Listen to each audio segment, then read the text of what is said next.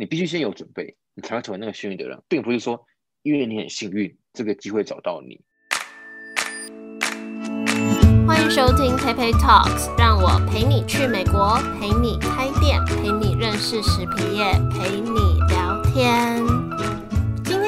陪你去美国访谈系列的德州篇，我邀请到在德州 Dallas 待了五年的 Leo 来跟我们聊当初为什么会去美国读书。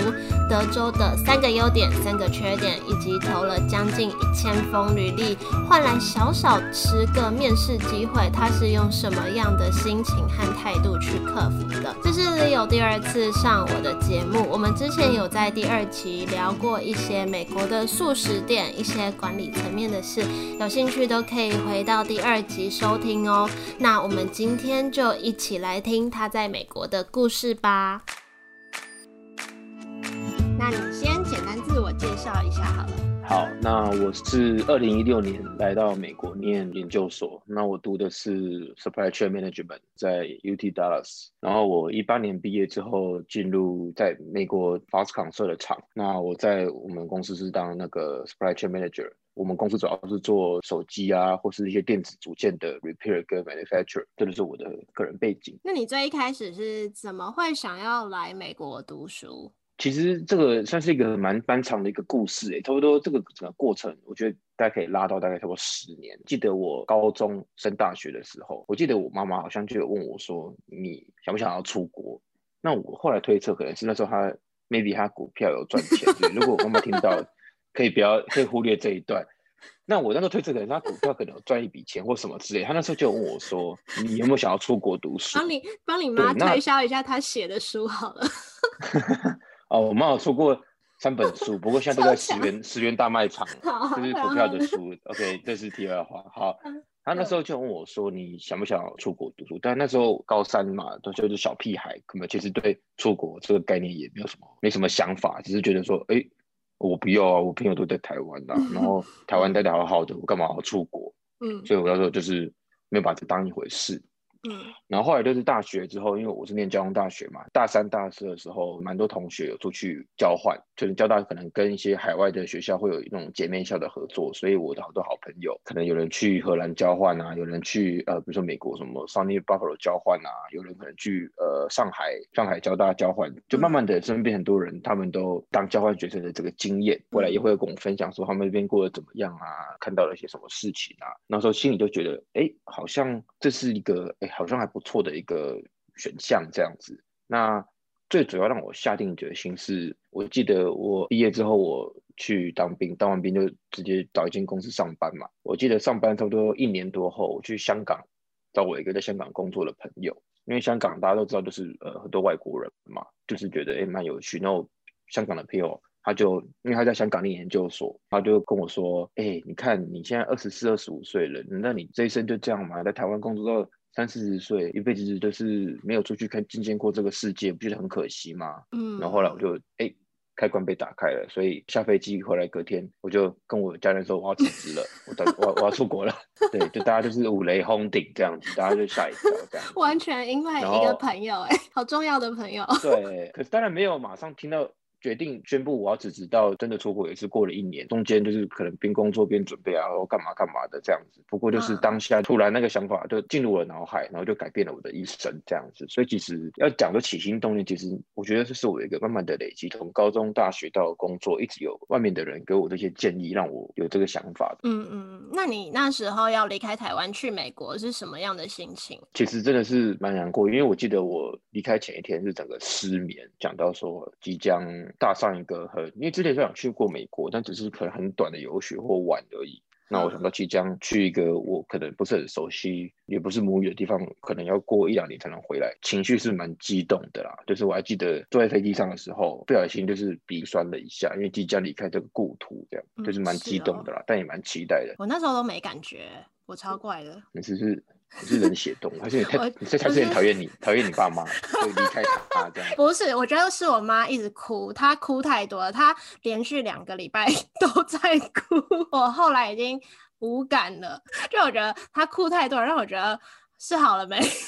那你觉得在美国读书和在台湾读书哪里最不一样？我自己觉得最大的不一样是在于，虽然说我觉得大家可能都有这种概念，但是我觉得欧美教育真的是还蛮鼓励创新的，我会这样讲。然后我觉得我们亚洲教育比较像是教你避免犯错，比如说假设呃什么是错误的，什么是正确。但我觉得以欧美来讲，它就是比如说他们可能有一个 idea，嗯，他们就马上去做。错了什么？那以后再说。但我们的大部分的人都是几乎是九成九的把握，我们才敢去行动。而且我发现，在我求学过程中，就是越是优秀的学生，越容易呃，怎么讲？就是越越越有这种感觉。比如说，哦，我以考试为例好了，或上课，他一定要有，比如说十足的把握，这题答案是什么，他才会举手。因为可能会觉得啊，错了好尴尬，大家会笑我或什么之类的。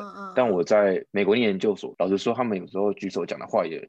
蛮 鸟的，对，就是你仔细听，你会发现他们根本 没有在讲什么，在讲废话，或是可能只是一个点而已，他们就一直用嗯重复的句子在。Repeat 一次，对，就是可能就是他就说我的想法如下，然后就讲一堆废话，然后老师说 great great，就是我也对对对，就是我，就是我心想说啊，这不是一分钟都可以讲完，你干嘛讲五分钟这种感觉？但是我觉得这其实某方面可能创造他们的人格特质，就是他们很敢去表呃表现自己，对，表达自己，因为他们的想法就是鼓励大家去创新去发表嘛，所以他们可能在任何事，比如说在做 proposal 或者报告上，他们都更敢去。Show off 自己，像美国可能是比如说他们两三点就放学，小时候两三点就放学，他们很鼓励去做自己喜欢的事或做一些户外活动嘛。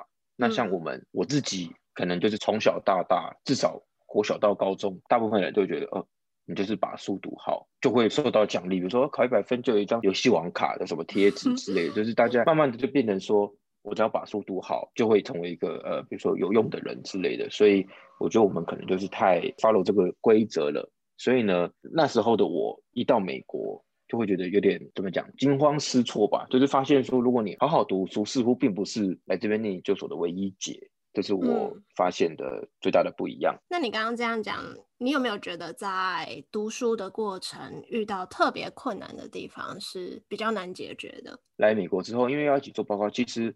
你的同学可能有不只是美国人，可能有中国人或印度人。我发现其实他们都很敢去在一个班上或者在小组中，他们很敢去发表自己的意见，就算他讲的可能是错的，但是你一发声或是你一表达，其实大家就会 focus 在你身上。那搞不好大家其实也都笨笨的，所以他也不知道你讲的是错的。像我或是我的同学，大部分都是可能我可能自己有心中有意见，但可能会害怕我讲出来是不对的，所以我就不敢表达。那自然你可能在这个组。或在班上，你就会被边缘化，嗯，或是大家觉得说，哦，这个人可能，嗯，没什么料之类的。所以说，我觉得最困难的地方就是我必须跨过我心里那个障碍，也不是障碍，就是我必须逼迫自己，可能适当的去表达我想讲的，不管是正面或是反面。因为其实我们都蛮，我们亚洲儒家教育就是很温良恭俭让嘛。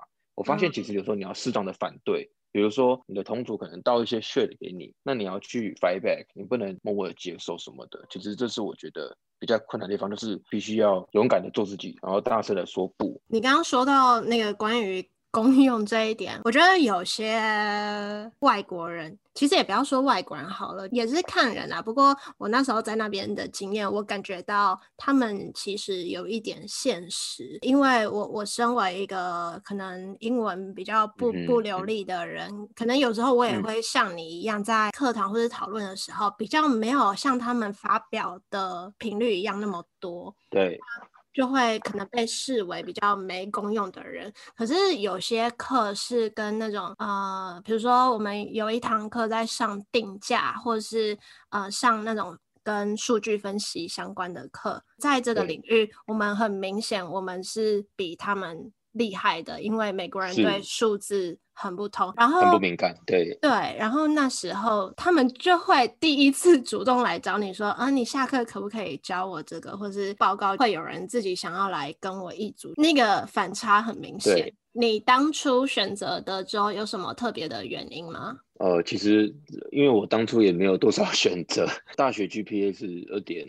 二点二四，这其实嗯，或许可以给想要出国的人一个鼓励。那个我不完全没有读书，你可以跟就是如果想出国人说，就大学还是要顾一下功课。对，可能的还是冲到三比较好了。那我那时候因为我成绩很不好嘛，其实我并没有多少选择。但是我以前有参加过比较多课外活动，而且我托福跟 GMAT 就出国要考这两个考试，不算考的时候太烂，当然没有说很突出。那我当初选德州，第一个是我其实只有上两间学校。那德州这间 UD Dallas，它排名还不错。德州整体的消费在相对其他美国其他州来说，算是比较低的。德州的发展也不错，像比如说，如果有看新闻的听众应该知道，比如说 Tesla 最近也要搬到德州来，或是比如说 Toyota 的总部现在也搬到 Dallas 这边，也蛮多一些亚洲的东西啊，或者一些美国大企业的 headquarter。整体来说，德州算是目前仅次于加州发展。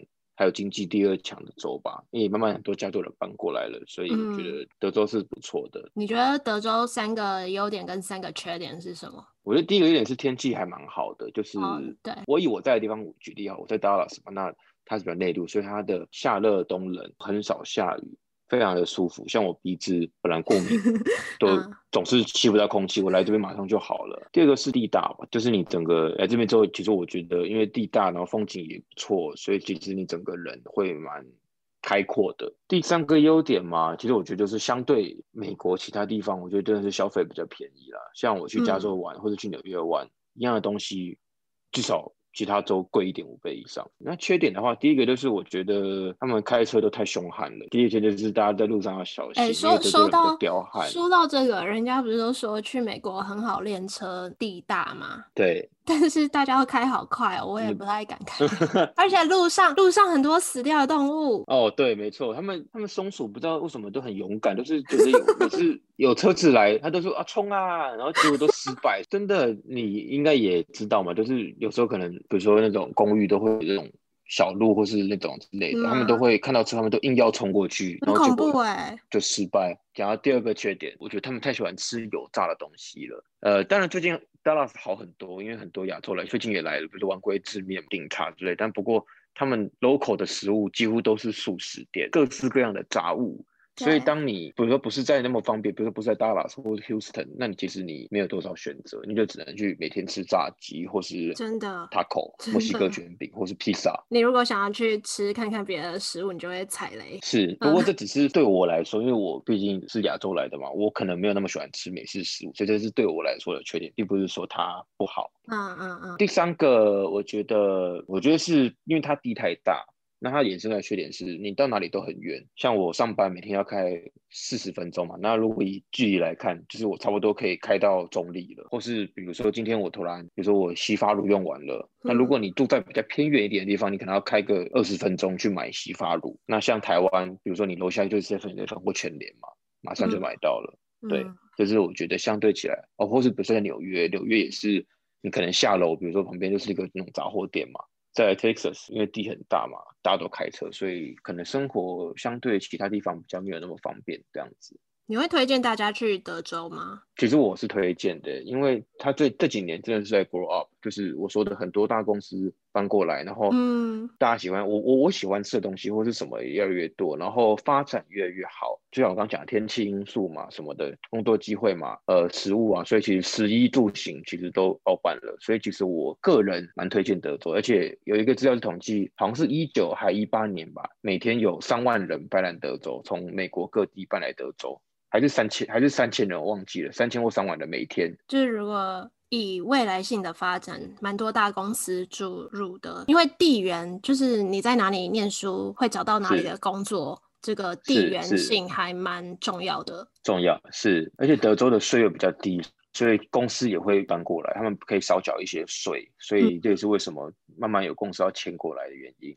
你觉得你到美国之后啊，有没有什么地方跟你想象的有落差？就在那边真正生活的样子是哪些地方跟你想的最不一样？对我来说，呃，美国真正生活样子跟我想的最不一样的地方是，我觉得你必须要习惯我。我来之后，慢慢的习惯身边的人会渐渐的离去，这个这个现象。像我在台湾，其实就算毕业了，你想见某个朋友。可能你坐个捷运就到他家了，或是你的同学其实都还是有联络。但在美国一开始来，比如说你们是二三十个人一起上学，但是可能毕业了，有些人找不到工作，有些人去外州工作，其实慢慢的会变少。后来可能 OK，这是第一波。那第二波可能比如说，因为大家知道留学生工作需要签证嘛，那有些人可能公司不愿意帮他办签证，那这来又是一波。所以说，你必须要习惯，你身边的朋友圈会慢慢的窄化。就像我以前可能来美国前看到很多，比如说电影或影集，大家都会很开心的在一个家里开趴或什么之类的，那那类的，或是一群朋友。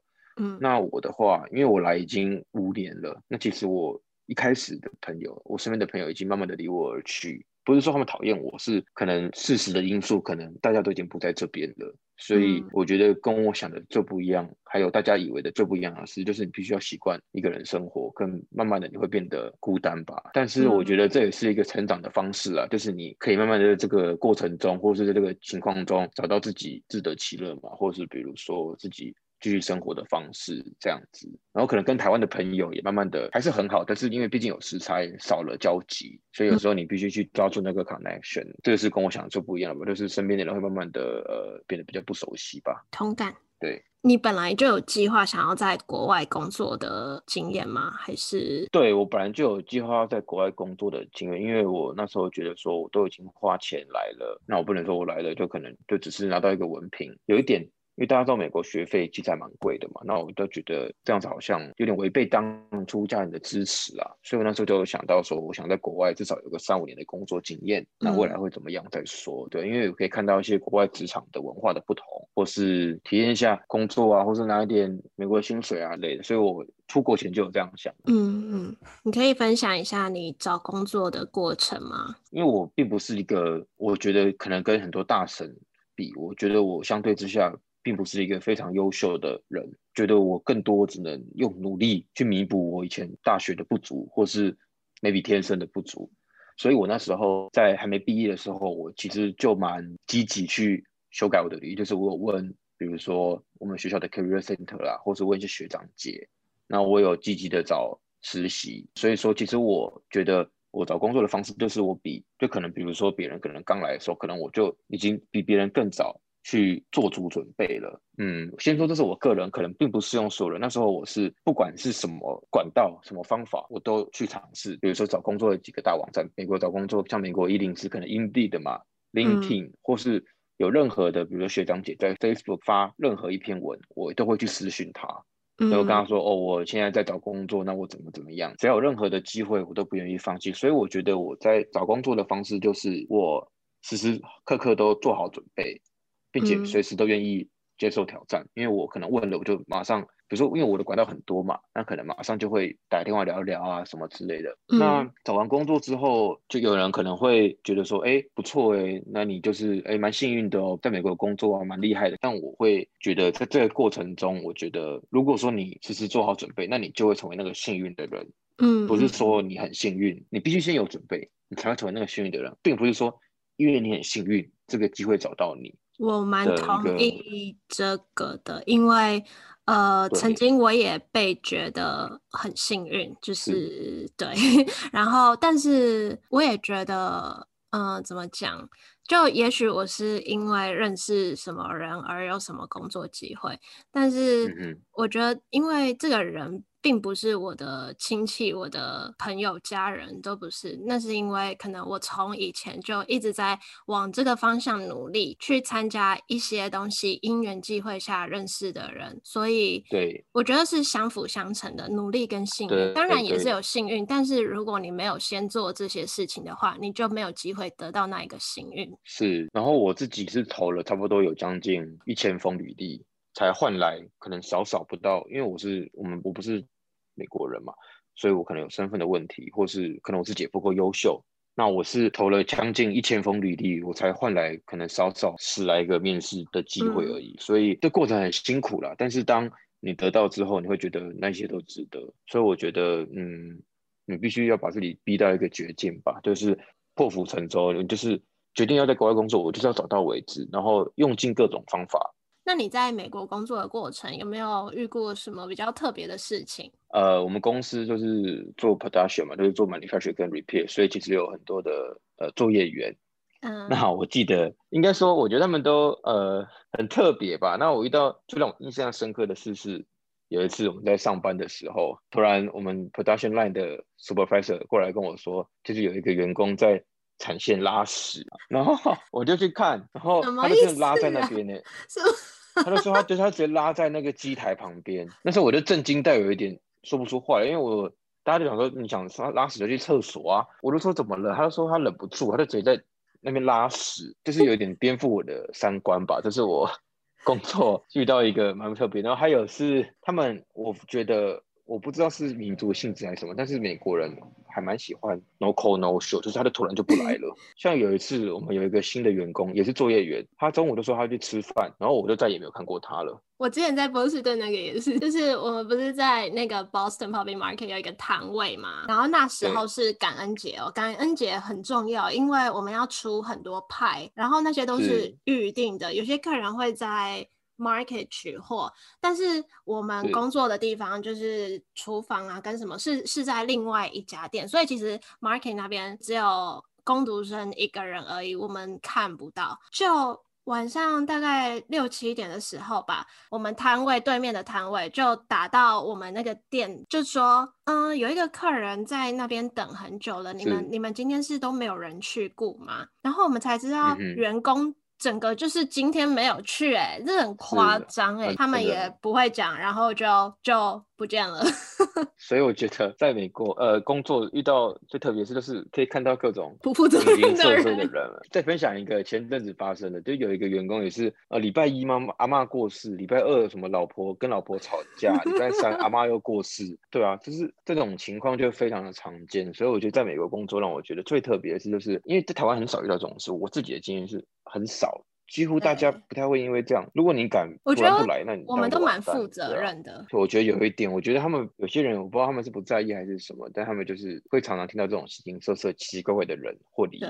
对对对，这整个过程啊，就是你来美国这整个过程，你的目标跟原来的还是一样的吗？还是有没有什么改变？我一开始其实本来是想要说，如果说呃，如果在毕业之后在美国找到工作，生活也不错。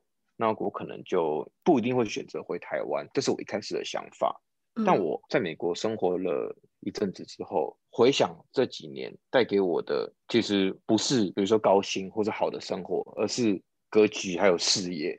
所以我觉得，当我得到这些东西之后，那我觉得这些已经是我自己的东西了嘛。那我觉得我应该要把这些东西带回我的家乡。我不知道这样讲会不会有点太矫情，但我会觉得，因为我当初的目的。跟我现在已经不一样。当初可能是我想要赚很多的钱，但是现在可能钱更多也不错。但是我当初可能是我想要赚很多的钱，我想要呃留在一个比如说我喜欢的地方，或是比如说想要在国外生活，这样感觉 maybe 比较屌或什么之类的。但我现在会觉得那些可能已经不是我最重要的东西。我重要的应该是我得到了什么，我有更好的有事业，或是格局，或者是想法，已经跟一开始那个我不一样。那我觉得那就已经够了。我觉得我已经得到我我在国外的这五六年，我已经得到我想要的东西了，所以我会就是选择回去这样子。就是我跟我当初的目标是还有目的是不一样。那你在美国这几年有没有最低潮的时候？最低潮的时候，我觉得其实就是找工作那时候吧，因为那时候刚毕业，我我记得我是五月毕业嘛，然后我是八月一号找到工作，所以我那时候我会一直怀疑自己，说我很努力。那我真的是有这么差吗？难道说真的身份有关系吗？但我又告诉自己，我不能用这种身份这个理由来找借口。嗯，那我就会一直不停的去质疑自己，说大家不要我，是不是因为我真的，比如说履历不够好看，或者说我的能力真的不足？因为毕业就找工作，每天也没事做，就是一直投，一直投。那也只有时候你会觉得好累哦，有点匮乏了。但是支撑我继续下去的就是。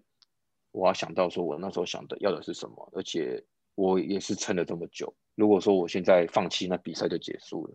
嗯，你会比喻哎？刚刚那那句话是灌篮高手的名言，大家应该知道。现在放弃比赛就结束了。对，整体而言，你在美国最大的收获是什么？综合我刚刚讲的，知道自自己其实可以很勇敢。还有自己其实可以处理很多事情，嗯，因为刚刚讲的找工作的挫折嘛，那我也挺过来。那现在其实也算是混得还不错。第二个是以前你在台湾，很多人比如说呃住在家里，或是比如说大学住宿什么，其实你很多事情生活上可能你不一定会特别留心。比如说上大学我就去读书啊，啊水电网啊，或是比如说什么有的没的，其实学校都帮我搞得好好的。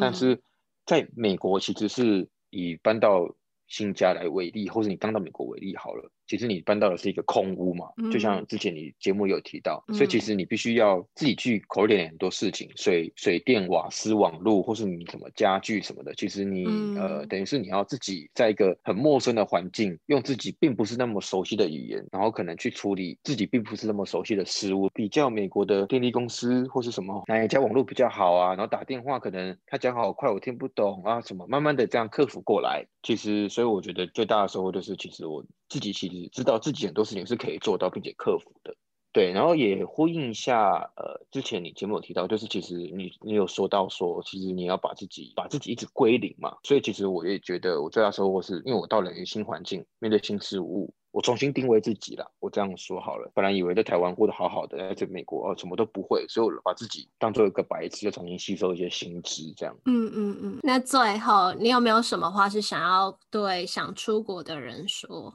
那我觉得现在的台湾啊，不只是台湾，可能就我们身边的人，其实都还蛮，我会蛮鼓励，就是年轻人或是一些学弟妹出去闯闯。最近很流行一个词，都叫做踏出舒适圈嘛，增加国际观嘛。我一半认同这句话，一半我也觉得，哎，那时候我听到就觉得，哎，有点奇怪，因为你感觉上说好像帮台湾贴上的是你的呃舒适圈，或是你留在台湾啊，就是没有国际观这种标签呐。那我会觉得你的人生呢，就像是在搭火车一样，你是不断的在选择，你没有必要去，就比如说呃留在台湾可能在花莲站，然后很出国可能就到台中，在不同站下车就看到只是不同的风景而已，并不是说你留在台湾或者出国你就他的舒适圈就比较有竞争力。其实我是蛮反对这种说法的，因为一个人他无论是离开或是留下，其实都是综合了自己的考量的结果。我自己身边很多留在台湾工作的朋友。他也是在他们自己的领域哦。我举例，比如说，比如说有人在做台积电啊，或者比如说哦，可能有人在广告业或什么，他们也是在地的努力找到他们喜欢的事情，克服了不少挑战。那第二个是出国的同学，我会鼓励他们出国，是因为我觉得出国读书当然知识很重要，但我会觉得出国之后，他教会你的是，你可以用更开阔的一个视野去面对人生更多的挑战。那未来不管是你要回台湾，或是你要待在国外，那对你。这个人解决问题跟面对问题都有很大的帮助啦。那不管是之后回台湾的同学，或者在国外同学，他们其实都会知道，我们出国得到想要得到是什么。台湾其实也非常的好，并不是说你出国就是什么逃离轨道什么之类。我觉得这个想法是非常不好的。呃，不是不好的，是我觉得。对台湾是不公平的啦，对，因为我觉得我们并不是逃离一个地方，我们应该是到了一个新的地方，然后我们去感恩我们的土地，未来如果有机会，可以用更正面的态度去影响还留在台湾的同学们。你好像在大概是这样吧，竞选宣言哦。好啦，谢谢你今天的分享，希望你可以赶快回来。好，那付出一下，以上都是我个人意见，就是大家 仅供本台 立场。好，谢谢，谢谢，谢谢，拜拜。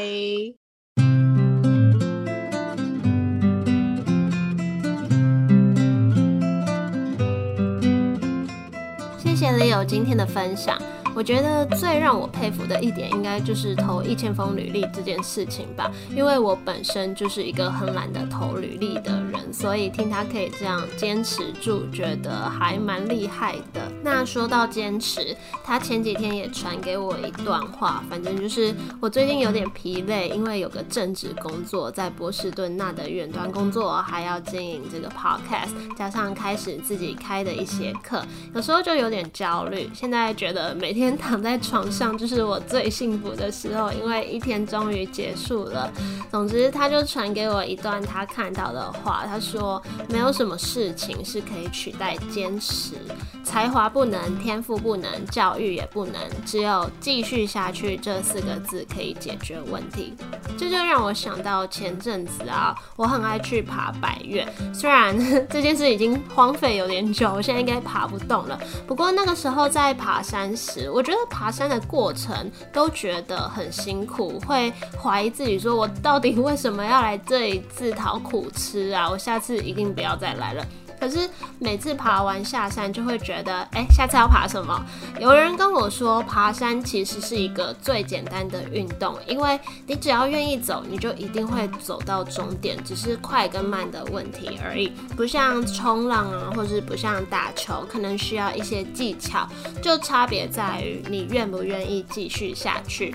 所以我也很谢谢这段时间给我鼓励的每个人，就像上一集 Chelsea 有说到，身边一定要有支持你的人。我也相信努力都会是值得的。那最后也谢谢你们的收听和支持，这些都是我最大的动力。如果想要看更多文字讯息啊，都可以追踪我的 Instagram PayPay Talks。喜欢这集节目，也可以帮我分享出去，tag 我，或是到 iTunes Store 留言评分。